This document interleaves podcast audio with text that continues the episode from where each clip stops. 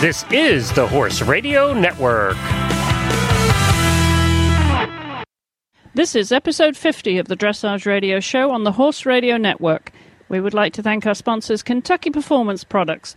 They offer supplements designed to give you the most value for your dollars. Visit them at kppusa.com.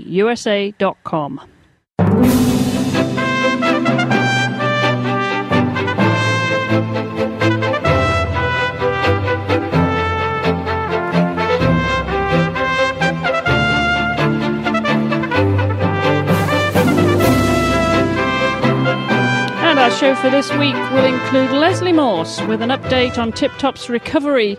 And we're also going to be hearing from Leslee Covington, who's the secretary of the Fort Worth Dressage Club. He's doing fabulous, I have to say. He's just doing great. We've had no complications so far, and everything is going very, very smoothly. This is Chris Stafford in Lexington, Kentucky. And I'm Mary Lauritsen in Harvard, Massachusetts, and you're listening to the Dressage Radio Show. Well, hi, Mary, and welcome to being a co host on the Dressage Radio Show. Great to have you. Thank you so much, Chris. It's an honor to be co hosting with you today. Uh, well, it's going to be fun. You know, we've got a big show this week, and but you know, we pretty much have fun here every week this week. So, you know, anything, pretty much anything goes. You know, Heather Blitz started, tell and Catherine Haddad have been telling a joke every week. So if you can come up some a joke as well, you know, that's added value. No pressure here, Mary. No pressure. okay, I can't say I'm much of a comedian, so I'll have to think about that one. All right, but I know you've got a tip for us all a little bit later on in the show. We look forward to that. So, um, before we go any further, for those of you who missed hearing Mary on the show just a few weeks ago, um, Mary, tell us about your background. And I know you're studying at Emmanuel College Boston uh, Business Management, I believe, but you're taking a bit of time off as well. That's right. Um, well, I've been involved with horses my entire life, um, starting at the young age. Um, actually, I guess I can't really say what age I started. I've been on the horses since the day I started walking. Um, my mom was really the one who um, got me involved with the horses, and um, so my first competition was at the age of nine, and it's just gone from there. Um, as of right now, I am. I did take the semester off to go down to Florida um, uh, during the winter season, and um, now I am just preparing for the competition season here in New England with my horse Rosignol. Um, and we will be doing the FEI Young Rider test for our final year, which is bittersweet, but I'm also very excited for the future with this horse. So now it's all about training and preparation for the coming competition season. Excellent. So uh, you say your final young rider. So you you hoping to make the team to come back to Kentucky? That's right. I'm hoping to come down there. Fantastic. Well, we'll catch up with you uh, then. That's uh, not going to be far off. I mean, before we know it, it you, you'll be you'll be coming down. It's what uh, August Yeah. is it? Young riders. That's right. Yeah. Yeah, the season will fly by now that we we, we really got well into sp- springtime here, but I guess it's a little bit cooler still up in your part of the country, is it, Mary? Well, actually, we had a 90 degree day yesterday, but Oh. earlier earlier in the week it, it was the 50s. It's really been crazy spring here in New England. Wow. Now tell us a little bit about where your horses are based and and your training operation, Mary. Well, um, my mother and I run um, our training facility called Cadence Farm here in Harvard, Massachusetts. Um, the two of us have had this partnership of training horses and uh, bringing up young horses that are sent to us um, to be sold. So we have horses that are coming in for training. My mom and I both teach off-site um, at local barns in this general area in Massachusetts. Um, and my mother and I both compete. That's what we're really geared towards is competition. And, um, you know, I, I enjoy teaching so much and I'm still pretty, you know, young and new to the whole teaching thing, but I, I'm finding that I, I really enjoy it and love watching my students progress. And it's, it's really fun building up my clientele and meeting new horses and new people all the time. And just, you know, the experience of teaching and training is just such an incredible one.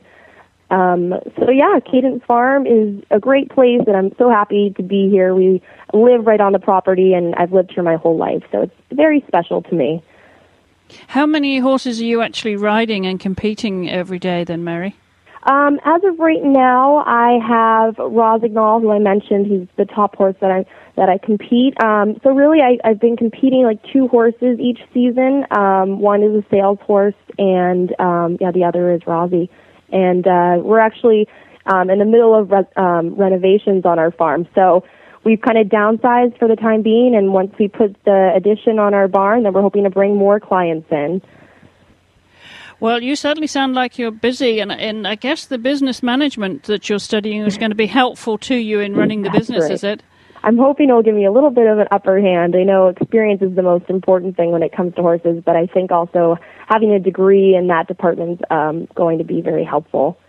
Wonderful. Well, I want to remind you all to check in, uh, if you didn't hear it before, episode 47 of the Dressage Radio Show when Mary, when Mary made her debut on the show um, as the winner of the Ling contest that Karen Offield at, over at uh, Offield Farms initiated. Uh, you you were the winner of that, and, and and that's how we met. So I'm delighted that you you've come back to join us here on the show, Mary, and I, I hope you'll have fun with it too. Oh, well, thank you. Yes, it's a pleasure to be here. I love this show. Oh, great. Well, um, as I said, we have got a big, big show. We've got two guests this week, um, but we also have a, just one item of news, Mary, before we get to our first guest, um, Leslee Covington, who uh, is the General Secretary of the Fort Worth Dressage Club. Um, at our um, news this week uh, comes up from Del Mar, the CDI three star uh, show that took place last weekend, the first weekend in May. And Steffen Peters and Ravel got off to a very good start there. They won the Grand Prix on 74.51, and then they went on to win the freestyle, uh, beating Gunter Seidel with U2 ahead of uh, Elizabeth Ball with Orion. I should tell you that uh, Steffen scored 81.3 there, Mary. You know, that horse is just going from strength to strength, isn't he? That's right. It's great. It's so nice to see. And now, have you seen that horse in the flesh? I have. I've seen him twice. I saw him at the World Cup in Las Vegas last year and also at the World Masters down in Florida um, when I was down there this past season. So it's it's been amazing to see the the pair in action and it sends chills down your spine just watching them, especially in the freestyle. His music's fabulous and it's just really, really fun. Yeah, it, it really does send chills down your spine. And I caught up with Steffen just to say hello very briefly. He was over here at the horse park during the WEG test events. You know, Mary, we had those just last week during the Rolex Kentucky three day event. We had the test event for dressage and for jumping. That's right and and Steffen was there on his feet and uh, just hanging out around the uh, warm up area. And he said he had just stopped by. He'd been giving a clinic uh, in the area, and he thought he'd just swing by and take a look at the horse park. I guess check out the new facilities, and uh, you know, all being well and everything lining up as uh, we hope it will. Steffen will be our. Uh, spearheading our team uh, in our bid for World Cup medals, uh, World Championship medals later this year. So uh, we wish him well as he continues on that. He's very focused training regime now between now and the team selection trial in uh, Gladstone, New Jersey. As indeed uh, our, our other guest later on in the show, Leslie Morse, will be focused on, and we'll hear from her too. Um, you know, it, it's a it's a very, as you know, Mary, the preparation for any competition is is very strategic, isn't it? Mm-hmm, that's right. There's so much that goes into it. There really is. Well, as I said, we're going to hear from uh, Leslie and Leslie, two Leslies on the show this week, Mary. Uh, but before we get to Leslee Covington, who's our first guest, we're going to hear from our friends over at Kentucky Performance Products. And Kentucky Performance Products is a local company that offers you the quality assurance that you are looking for for your sport horses. Each supplement is manufactured to exacting standards in certified facilities. Their ingredients are forged from highly reputable suppliers, and their formulas are fixed to ensure consistency in each bucket. Kentucky Performance Products has recently unveiled their newest product called Contribute. Unlike other omega 3 supplements, Contribute contains both plant and marine sources of omega 3 fatty acids. Omega 3 fatty acids support virtually every system in the horse's body, including the immune system, reproductive system, nervous system, bone development, and the cardiovascular system. Contribute offers horse owners, breeders, and trainers an affordable way to provide beneficial omega 3 fatty acids to their horses. Learn more about Contribute and all the products at Kentucky Performance Products. That's kppusa.com. That's kppusa.com. Well, I was uh, happen happened to uh, very lucky to catch up with um, Leslee Covington, who's a very busy secretary of the Fort Worth Dressage Club over there in Texas, and to find out uh, what they do over there. They have a small club, but a very successful little club, running clinics and competitions. And so I, uh, I thought it would be a marvelous opportunity for us to hear um, more about the Fort Worth Dressage Club. So uh, let's uh, get Leslie on the show. Hi, Leslie. Uh, welcome and thanks for coming on the Dressage Radio Show. Well, great. Thanks for having giving me the opportunity. Uh, well, as I said in your introduction, you are the secretary of the Fort Worth Dressage Club. So, uh, tell us a little bit about the club there down in uh, Texas and where exactly you're located. Uh, is it, are you right in Fort Worth? Well, we hold our meetings at a restaurant in Southwest Fort Worth, but actually the members are kind of spread all over um, the western part of uh, Fort Worth, north and west and south. We're really spread out. You know, everything in Texas is kind of far apart anyway. So some of our members are several miles away. And and how old is the club? And when when was it established? And and how, how many members do you have, Leslie? I think that I haven't been a member that long, but I believe the club was formed about 20 years ago. Currently, we have 53 members. We're a very, very small GMO, but we're fairly devoted and fairly passionate about dressage. And tell me about the scholarships that you have. Uh, I noticed on your website that you, you list scholarships. That's correct. Yes, we do have a scholarship fund. And how we uh, build that up is at our year end meeting and dinner and party, we have a silent auction and everybody brings things and whatever money that we raise at that auction goes into that scholarship fund. And twice a year, members can apply for that money that we give it out twice a year and it's $350 each person a time.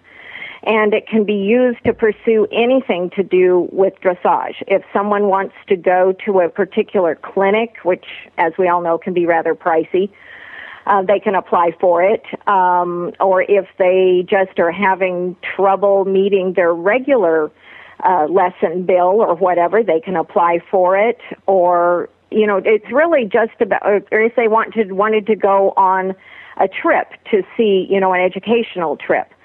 Um, they could apply for it. And often we don't have anybody apply. I don't know. I think people kind of forget that we have it. But this year, I think we have given two out already for the, the spring season. And education is really what we're all about education of our members and learning as much as we can about dressage.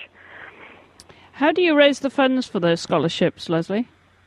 It's uh, the silent auction at the end of the year. Okay, that's People, exclusively for the silent auction, is it? yes, it? that is exclusively for the scholarship fund. Yes.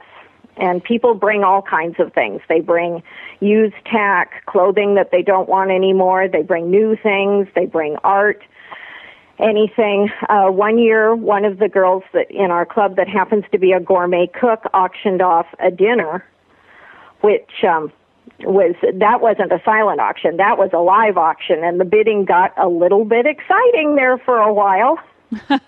Because everybody likes to eat. Well clearly the fort worth dressage club has got the right idea because you have your meetings in a restaurant and you have a gourmet chef and as a member. You, you've clearly got the best ideas over there. We certainly do. And when we had our last schooling show last fall one of the girls husbands came with his friends and barbecued so we had a wonderful barbecue lunch for the exhibitors and if there happen to be family members around too. We're, you know, everything kind of resol- revolves around the stomach, which is sort of like a horse. I think everything, you know, involves around where's my next meal. well, tell us. You mentioned the schooling shows there. What, how many shows do you have a year, Leslie? And uh, how many of those would be schooling shows? Well, right now we're trying to have two schooling shows a year, and we usually put on one recognized show that is a one of the two one day shows because it's since our region, Region 9, is spread out so far, it's hard for people to get to a lot of recognized shows to get their qualifying scores. So a lot of places have the two one day show. This year we didn't have one because last year we almost lost our shirt. So we thought we'd better fall back and regroup and wait and just concentrate on the schooling show. And we are going to try to have a recognized show next year. Um, it, it's kind of tough, but we all enjoy the schooling shows because they're very laid back. They're a lot of fun. We're putting a new wrinkle in this year. We're offering gaited dressage classes as well. Wow, that's interesting. Uh, tell us about that. How did that come about? Well, uh, one of the um, ladies, actually our president, is a nurse practitioner, and she has a pharmacist friend that has um, gaited horses. And she mentioned to Barb one time when she was talking to her that the uh, Tennessee Walking Horse Association has dressage tests.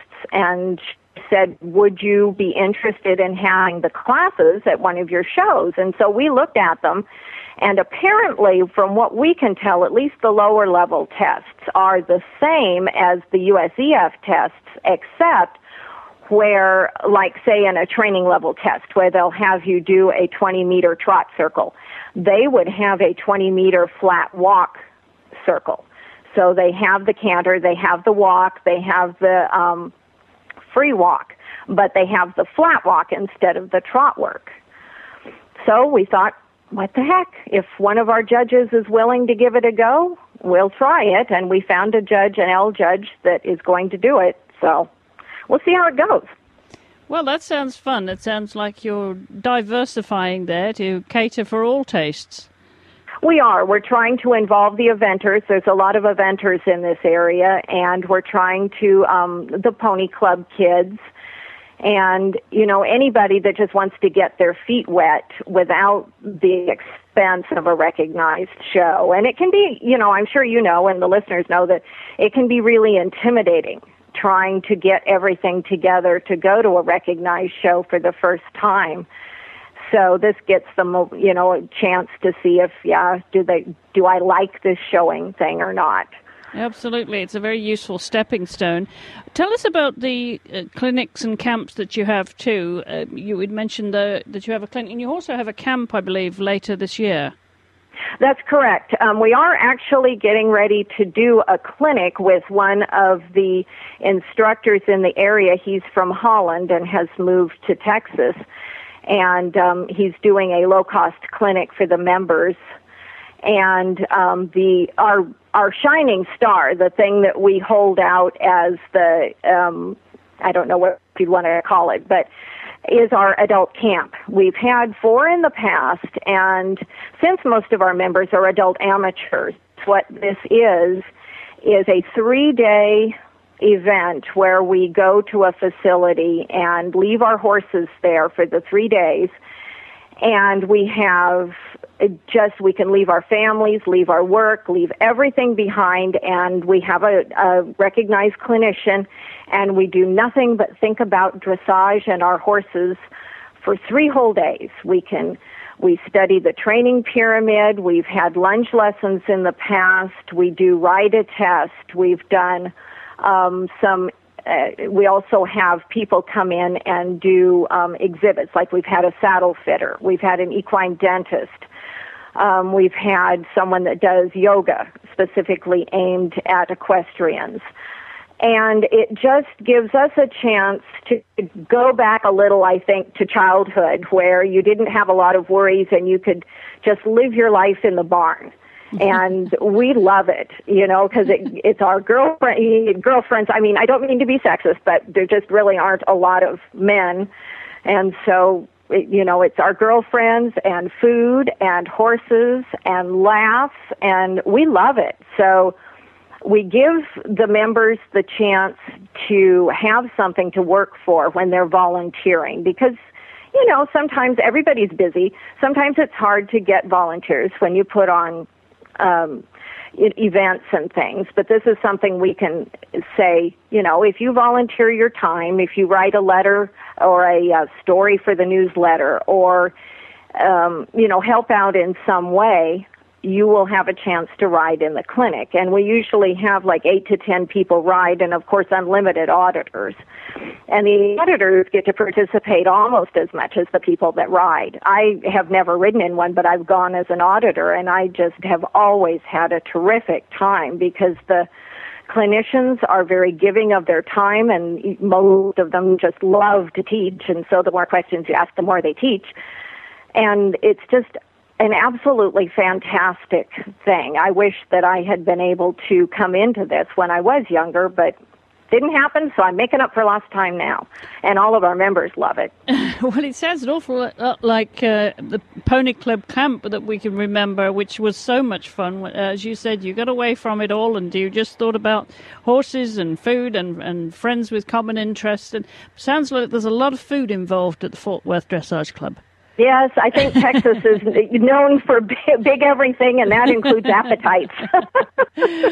well, we should mention that that adult camp will be held at uh, Proud Meadows in Waxahachie, Texas. Uh, from October 15th to the 17th uh, this year. So we wish you well with that. Uh, I'm sure you're going, a good time will be had by all from all accounts, Leslie. Oh, I'm sure. Oh, and can I mention one thing too? We wouldn't be able to have this since we are such a tiny club without the help of the Dressage Foundation and the Region 9 Education Fund because they have helped us defray the costs and the club puts up some of the money, but we have gotten grants in the past and that is the only way we can afford to do something like this. So we really, really thank them. Terrific. Well, we will put a link, of course, on our website to your site, fortworthdressage.com. I want to thank you for sharing uh, that with us today, Leslie. Wish you all the best with your dressage club and, and for your camp later on this year. Well, thank you so much, Chris. I appreciate the show and glad you're there. thank you.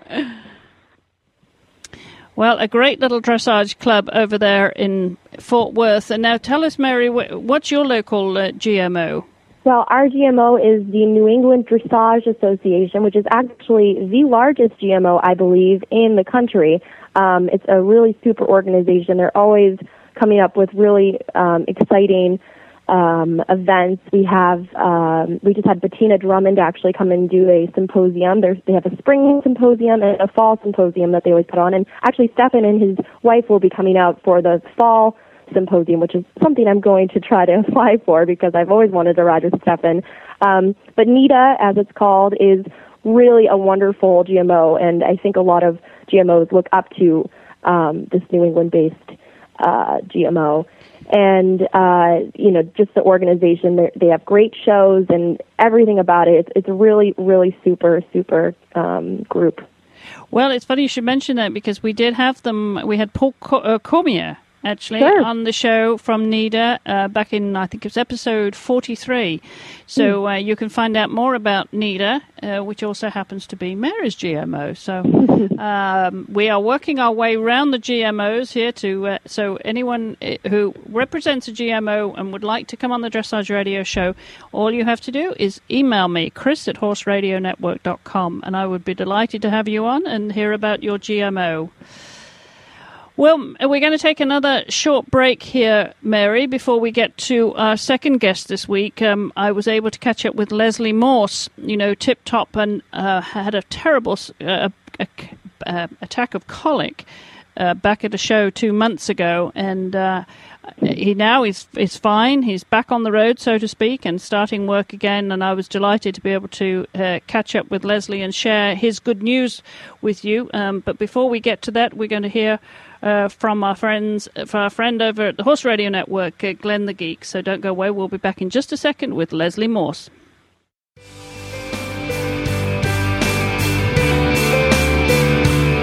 Glenn the Geek here, and we get many emails every week from people who really like the shows and they ask how they can help support the Horse Radio Network. Well, you already do that by listening to the shows and by buying from all of our fantastic sponsors. And now you can add to that by supporting us directly and very easily. The next time you need something from Amazon, just go to any of our websites and click on the Amazon banner in the middle of the page. Then go on and buy your Amazon items. It won't cost you a penny more, just an extra click. But Amazon gives us a little bit back just because you clicked on the banner. Tell your family and friends to do the same thing. Every little bit helps us to keep giving you the quality equestrian programming that you have come to love. Thanks for listening.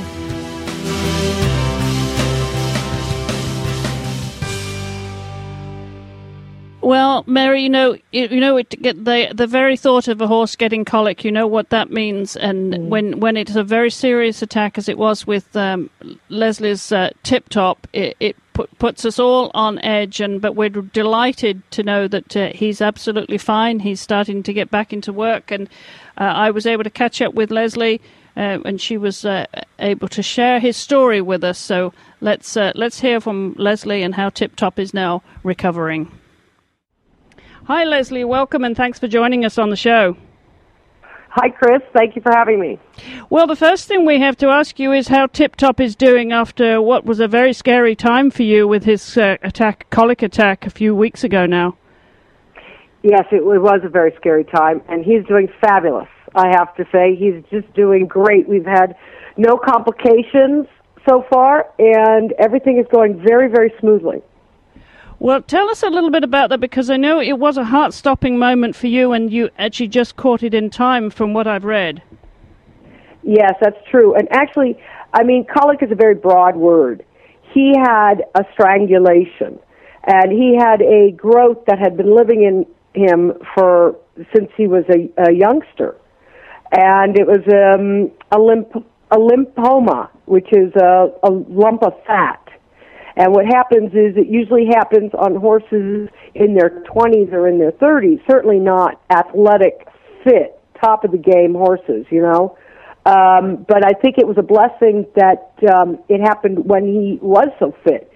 I think that's helped him tremendously. And what happens is that the the fat all of a sudden grabs a hold to the small intestine, and it suffocates it. So that's exactly what happened and um, the Dr. Rodrigo Vasquez removed 22 feet of his small intestine. Wow, it's amazing he, to think that you could remove so much of a horse's intestine and, and then survive completely. Unbelievable. Oh, I think they have like 80 feet of it. Wow, yes, I know. It's yeah. Amazing. It, really is. And then he was, I mean, I have to say, Dr. Vasquez was so phenomenal in the situation, and he chose to hand sew the intestine back, so, which will make a huge difference, and I, and I believe that's what's made the difference, because this way it grows back to the way nature had it originally. Um, a lot of new ways to do it is they staple it. And so this was not done, and it was hand sewn. So the opening is very large. I mean, he's just, as I said, you know, we're on, we're going on our two months now. So this is a huge spot for us to be in, and I can actually all the vets agree it's time for me to get on him, and um, I can start walking him under saddle. Well, that's fantastic. But I think it would be interesting for our listeners, Leslie, just to go back to the start when you actually spotted him in the store. Was it you were at a competition, I believe? Yes, I was at Show Park, and we had, I believe it was a Thursday. We had done the vet check, and I had the best ride in the world on him that morning. I mean, it was the best he'd ever gone at a competition, and we did the vet check. That was so easy, and um, we were around the barn, and my groom daughter, she was unbraiding him, and then she went in to get his hay, and I mean, within one second, he started throwing himself on the ground. It is an attack that happens so abruptly that um, a lot of horses you can't catch them in time and they die. That's that's the problem because it's immediate. Like they have no, there's no symptoms. He didn't colic. It just all of a sudden grabbed a hold of the intestine, and the pain is excruciating because it's suffocating him. And he just started throwing himself on the ground, and um, I was around the corner, and she was out walking him, which I didn't know. And then the next thing I know, she was screaming for me, and I came over, and she said, "Get the vet." You know, Tip Top's colicking. I'm going colicking. He's never been sick a day in his life. Um, so I re- we ran and got the FEI vet and um, Dr. Mike Tomlinson, and he we w- he called Dr. Um, Rodrigo for us, and we were just so lucky that we were literally a mile away from the hospital because that is what saved his life. Well, that's fantastic. So obviously he went into uh, surgery and then a period yes, of immediately, immediately. Which is again, it makes up all everything that happened for a horrific experience happened the best that it could happen. You know, we were a mile from the hospital. The vet was available, the top vet. You know, the surgery, we, we went right into surgery because all the time, the more time you take, the sicker the horse gets. So you you had all the the best circumstances for for his uh, obviously treat immediate treatment and recovery. And how long was he in hospital there, Leslie? He was in, I believe, about three weeks. We kept him there ten days longer because I just wanted to make sure that you know I've never experienced a horse from colic surgery. I've been so fortunate in all my years I've never had one. So I, I don't really know much about it. So I thought he should stay with the experts. So he stayed a total, I think, about three and a half weeks, and we just went down. I went down every other day, and Dorda, his caretaker, went stayed with him every day. So, which I think makes a big deal, a difference. I think that Tip Top knew it you know, she hung out with him, sat outside his stall, and he would hang his head out, you know, and so I think that um, that all that made all the difference to keep, you know, keeping his hopes up, and you know, because he, it's a big surgery, so you have to make sure that the horse doesn't get depressed and everything. And um, so to have his regular people around him, I think really helped. I'm sure this is psychological welfare and emotional welfare is as important as his physical recovery. Absolutely. And, and you, of course, were well on your way. You'd had a good winter with him and a good start to the yep. to the to the season. Now you say you're you're on the verge of getting back on him now. And so, yep. what what's the plan now, Leslie, with him? Well, now the plan is uh, he's been hand walking uh, about an hour and a half a day and now we get to uh, increase it. Some of the vets even think we could trot, but I'm going to take my time, you know, and I'll walk him for uh, an hour in the morning and an hour at night, and um, build back his fitness, and then he's ready to work. That's that's amazing. Um, but it let me ask truly you, amazing. Then let me ask you this: When they go in for that kind of surgery, and obviously they identified the cause of that, were they able to scan to see if there was any threats of this happening again with these fatty uh, tissues? Yeah, no. This was a once in a lifetime thing. Wow. There, he doesn't have any problems with this, but it was just it's. Oh, what I did learn, I've learned a lot about this through this experience, and I learned that all people can get this also. Oh wow. Yeah, along with all, all animals, and it's you know it comes from a lot of times uh, children that are fat or horses that are fat as as youngsters and they just one little lump of fat sticks with them and you never and usually you see it more when the horses retire and they don't exercise and they're lounging around eating carrots and apples and it just does that it, it very rarely happens on such a fit athlete and he was really trim and fit but that's i think why he's come out of this so well I mean, he. I mean, and and they made the smallest incision. It's called a bikini cut. so you know, the days that they used to cut the whole horse open don't really exist more. Well, that's amazing. Well, there's a lesson, yeah. lesson for for us all. Uh, I think out of that. Yeah. Well, that that's wonderful to know that he's made such a fantastic recovery. And what what what are you considering for him in the, in the long term for the rest of the year? Then now, Leslie. Uh, basically, just bringing him back to his fitness and getting him prepared. And slowly but surely, we have many months to go before Gladstone, and just taking our time and just rebuilding him. Terrific, terrific. Well, let's talk a little bit about the rest of your um, barn there, Leslie. Um, a lot of our listeners will, of course, remember the the partnership you had with Kingston. Um, what, what what's his situation now? What bring us up to date with his story? Kingston's doing great. He's retired, and uh, he gets ridden every day. We go on trail rides, and uh, some days I work him a little bit in the ring, and Dorda rides him a little bit, and he has a great life. He gets turned out. He watches his kids go around, and his youngsters that are being trained now, and um, that's kind of what he does. He gets turned out and romps around and gets to kind of do what he wants to do and enjoy it. And, so we he's sh- very lucky. well, we should mention he's a man of many wives, isn't he? Because you have a strong breeding program. I'd like to talk a little bit about that. Uh, that you used your competition horses as breeding stallions. Uh, give us a picture, yes. if you would, Leslie, of your setup there in California and uh, what your breeding program looks like. Well, I have a very small property, um, which is, and then I also have, um, I keep my babies and my mares about two hours from me at a breeding farm. And basically what I decided to do is I wanted to use Tip Top and Kingston to, uh, to breed for future horses for myself.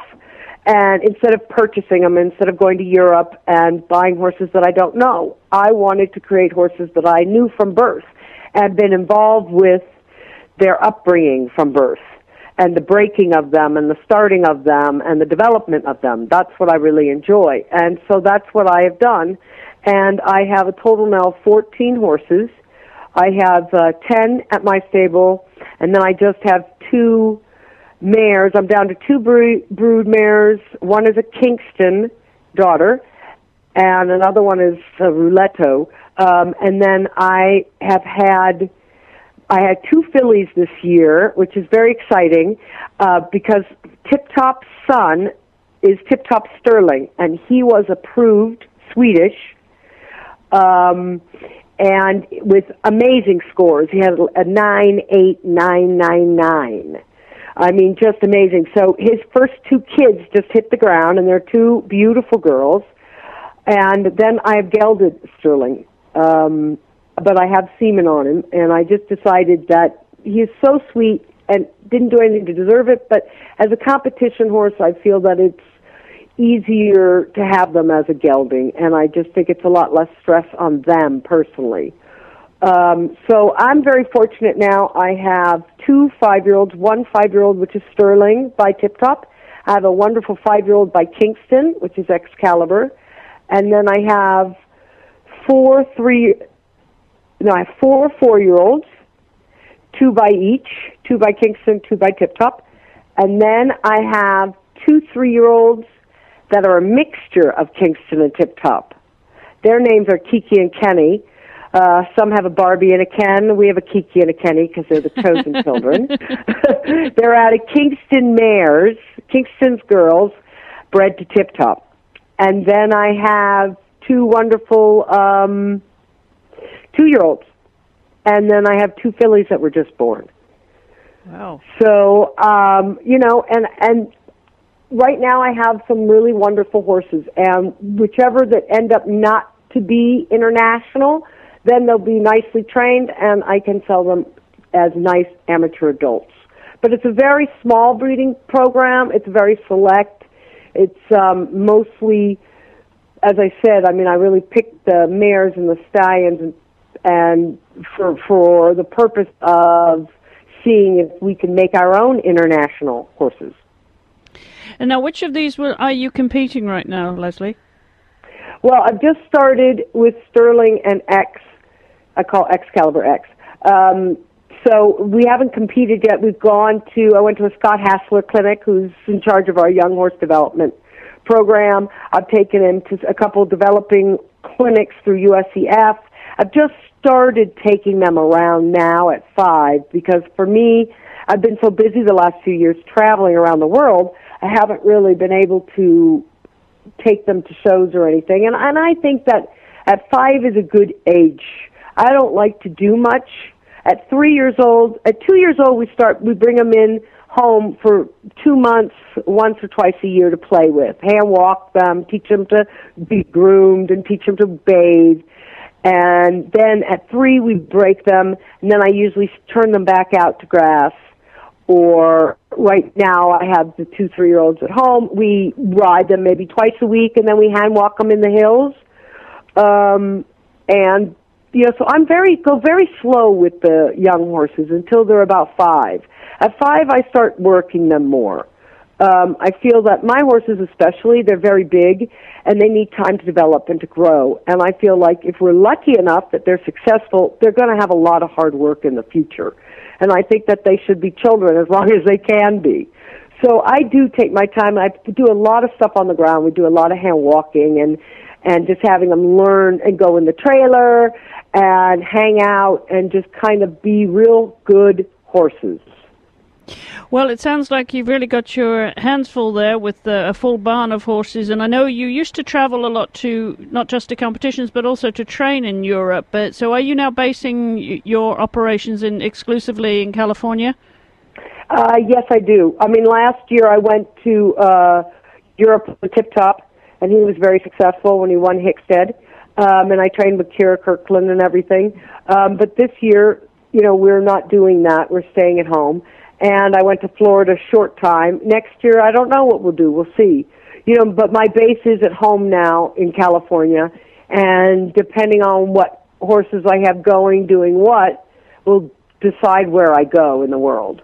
Absolutely. Well, it sounds like you've got an exciting barn full of horses there, Leslie. We want to wish you the best of luck and we hope you'll come back on the uh, Dressage Radio show later in the year and tell us how Tip Top's doing again. Absolutely. I'd love to. Thank you so much. Thank you, Leslie.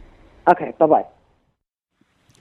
Well, terrific news there from, from Leslie. We wish her well. As uh, I said, you know, all roads for those um, top riders um, that have a view to uh, selection of the World Equestrian Games, all those roads lead to Gladstone, New Jersey for the final selection trial this summer. So uh, we wish Leslie the very best of luck. And uh, now we're going to come to our uh, tip of the week, Mary. And I know, I, and I tell you, when you come on this show, that you know nothing's for free. You. uh, but I think you've got a great idea for us to give us a tip of the week um, about long haul travel because you travel down to Florida, you said, for the winter and back up again right. with your horse, and you learned a little bit about keeping your horse hydrated before a long haul trip. Yes.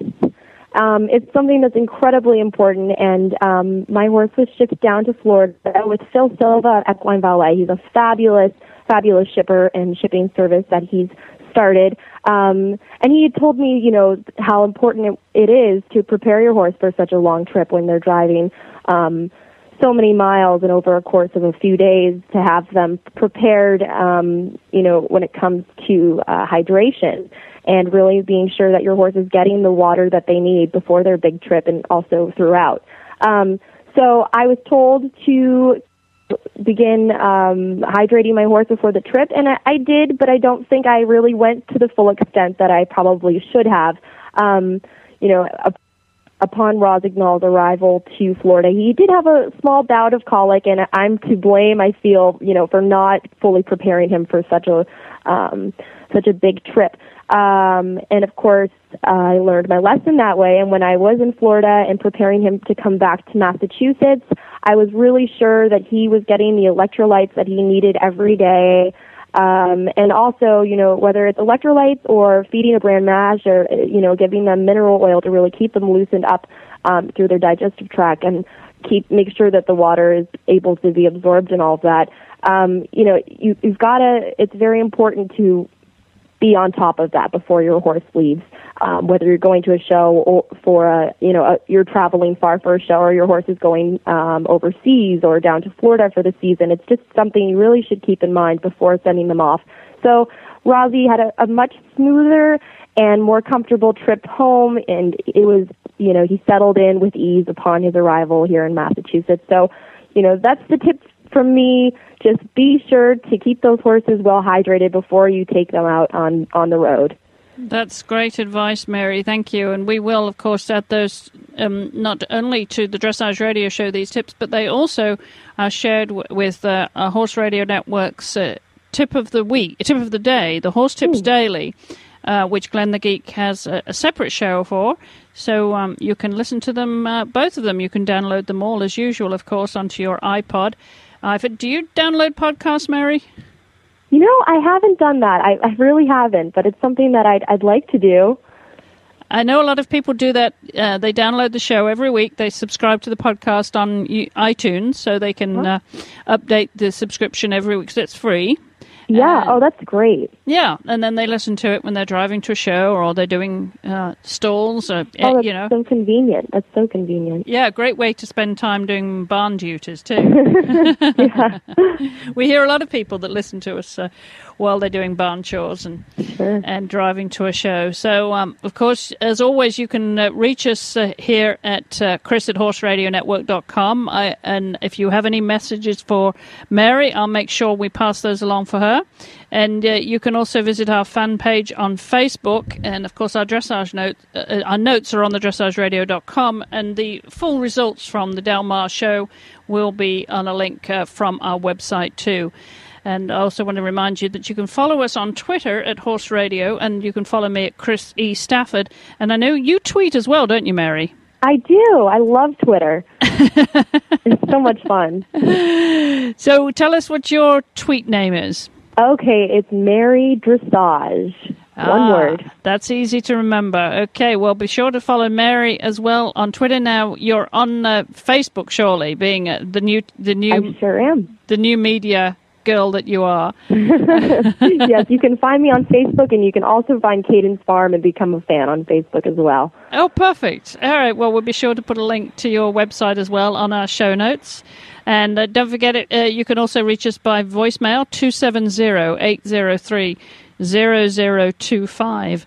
And uh, I want to thank our sponsors again who make this show possible, and also our backstage crew here, Glenn the Geek and Brian, our editor, who they twiddle the knobs between us and between them, and they get this show out every week, Mary. So uh, thanks to them. And I also want to mention uh, one very special event that's coming up, Mary, in uh, just a few weeks' time. And this was a great idea of Glenn, so kudos to Glenn here because he's had some of our para equestrian guests on the 2010 radio show, which he co hosts with uh, Samantha Clark.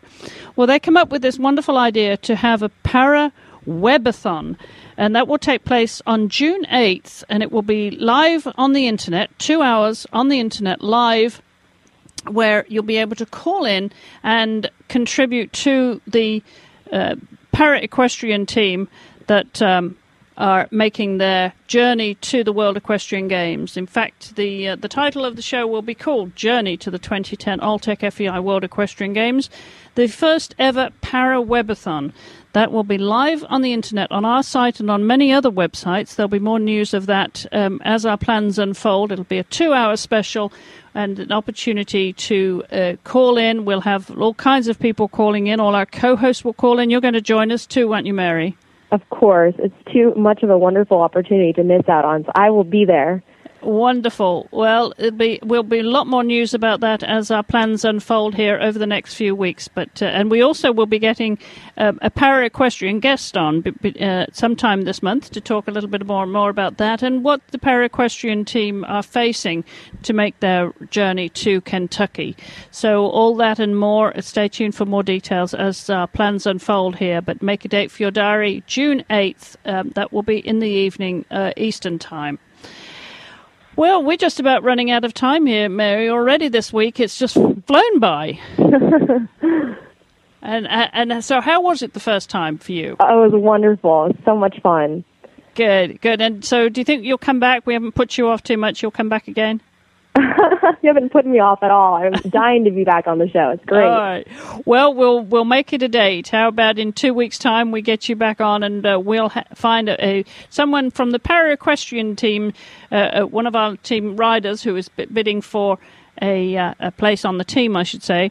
We'll have them come and join us too, and talk more about the para webathon that we have uh, scheduled and the plans for our riders as they make their bid for the World Equestrian Games. You know, it's it's going to be so exciting for them to be able to do it here. You know, in in Yeah. the US for the first time in a World Equestrian Games, Mary. Yeah, that's so exciting. Uh, it really is, and it's amazing what these riders do. Um, you know, you and I are blessed to be able-bodied, and and, and and we could still get our, our way lost around a dressage test. Yeah, that's right. All right, Mary. Well, thank you again so much for joining us. Well, I've really enjoyed having you on the show, and uh, I'll be back here next week. So until then. Thanks for listening and have a safe ride.